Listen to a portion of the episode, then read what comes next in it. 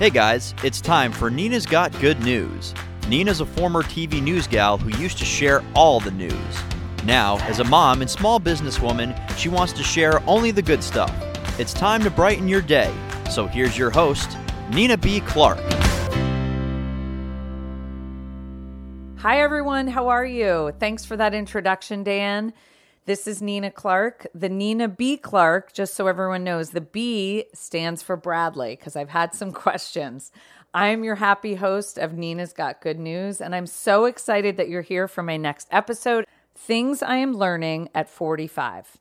To be honest with you, for whatever reason, this has been a big year for me. 40 was not so big. 45 just hit me for whatever reason. I still don't know why. But the good, the bad, the real, 45 was just that year for me. So today I wanted to share some lessons that I've thought about since I've turned 45, some things that have hit me, and I thought it would be helpful to share with all of you. And believe me, I do not have all the answers by any means. I am so far from perfect. Just ask my husband or ask my brother. I am not perfect, but I just wish someone had shared some of these little ideas and tips and lessons with me along the way so I thought that I might just help by sharing with all of you now. And I really believe that even if you're 20 or 25 or 30 or 35 or 40 or 45 like me, or maybe you're even older, these little ideas might help. And remember, the goal of this podcast is just to get better. We want to get better together. So I'm going to give you this list. These are in no particular order just randomly picked as they came into my mind. First up, carbs are bad news. Carbs at the age of 45 are just not my friend. Yes, I still eat some carbs, but I'm now officially a low carb girl. When I hit 45, this was just something that really hit me hard. I don't know why. Maybe it's because that I've just loved carbs my whole life. I loved bagels my whole life. I remember with both of my pregnancies, with both Charlie and Blaine, that all I really ever craved was carbs. I craved bagels, I craved pasta. And when I went to Italy for summer school and college, literally all I ate every single day of summer school was bread and pasta. I mean, it was just so good. But now I know better. So I just want you all to keep this in mind that carbs are just not the greatest thing that we all think they are. And I just wish that someone had warned me early on. But again, I'm a low carb girl now. I do have some carbs. Now, on to the next thing. This is still involving eating. Another thing that I've really learned now at four, at the age of 45. Sugar really is the devil. Believe me, I am not an expert in this. I don't have all the answers when it comes to health and nutrition in that whole space, believe me. But what I have learned from many nutritionist friends is that sugar is really the enemy. And I've seen firsthand as a mother what sugar does to my two children. To be honest with you, it just really makes them crazy. It's not our friend. The problem for me, though, is that I've always had a sweet tooth. So that's why it's been so hard to give up. It's like an addiction, right? I have a sweet tooth and I need the sweets, I crave them. So the problem for me is that it's really hard to give up when you crave them and you have that sweet tooth. And sugar is found in so many foods, and it's also found in so many drinks as well. So, this is a really big challenge to tackle. Keep in mind, I also love to enjoy a cocktail now and then. And you have to be careful when you're choosing a cocktail because a lot of them have sugar in them. So, I know there's also a lot of research out there that I've been reading that sugar causes cancer. Again, I don't have all the answers, but when you read more into that, it just again reiterates that sugar really is the devil. I just wish I knew all this earlier in my life. So I just hope that this little reminder here will help some of you make some small changes when it comes to your sugar intake or just be more mindful of how much sugar you're putting into your body. Now we're going to move on to the next lesson cherish your friendships. This is a really big one for me. I love people and I love making friends. I love connecting with people, and so I've made a lot of friends along the way. But the ones that are still by my side now at the age of 45 are just so special. I really think it's important to treasure these friendships and work on them. Like most things that are super important and super special, it takes work and it takes effort. But boy, is it all worth it. Hold those friends close because as you get older, I've learned this now that I'm 45, you really realize how much you need each other. You lean on them for a lot, especially when you get older. And that support system is so critical. So, again, cherish and treasure your friendships. On to the next one. Again, no random, this is just a random list, not in, um, I didn't prioritize any of these, no particular order.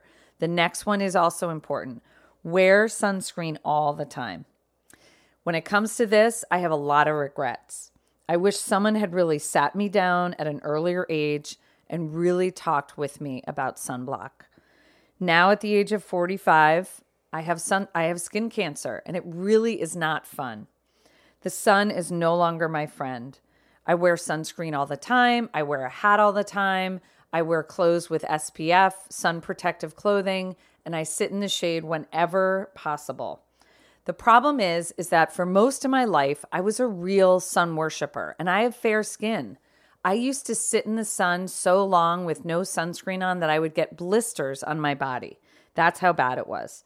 So I share all of this with you to urge you not to make these same mistakes that I did. And please wear sunscreen.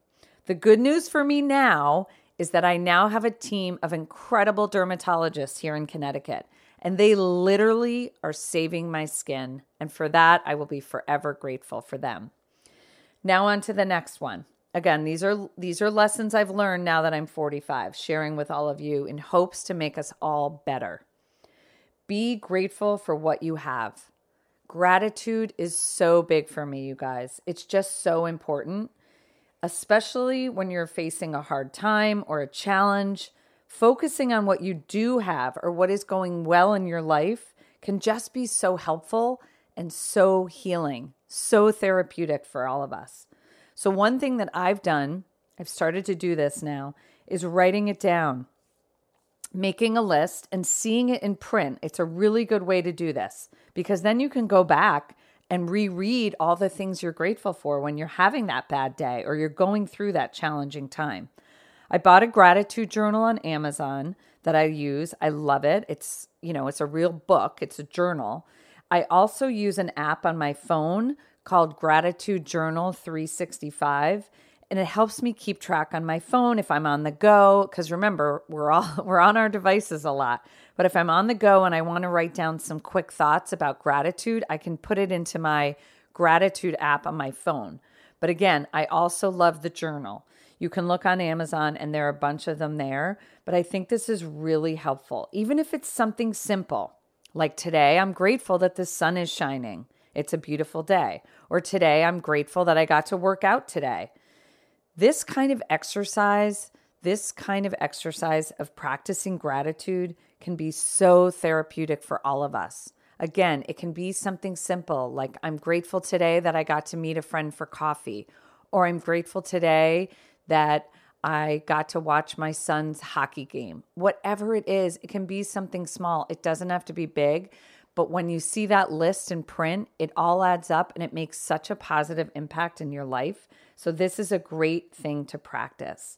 Focusing on the good. It's a very powerful thing, gratitude. Okay, the next one, the next lesson make your bed. I really love this one. I love this one so much. My parents always taught me this and my brother. So, me and my brother at a very early age, we were taught that we had to make our beds. It was just part of our daily routine. Our beds were not perfect when they made when we made them, believe me, especially when we were little, but the bed was made. Now as an adult, it's the same. It's part of my routine. It's just something I do every single morning. I don't even really think about it, but I don't leave the house in the morning until our bed is made. Now I'm working on this lesson with my children, and they seem to be really getting it. They seem to be really picking up on this. I've taught them how important it is. So I think they're really, it's really sinking in that now they're doing it every single morning. My husband and my son Charlie are now, they've been reading this incredible book, and I really wanted to share it with you guys because I think everyone would really get some good information out of it. It's called Make Your Bed. It was written by a um, retired Navy admiral named William McRaven. Again, it's called Make Your Bed. It's a really big bestseller, so you might you may have already heard of it.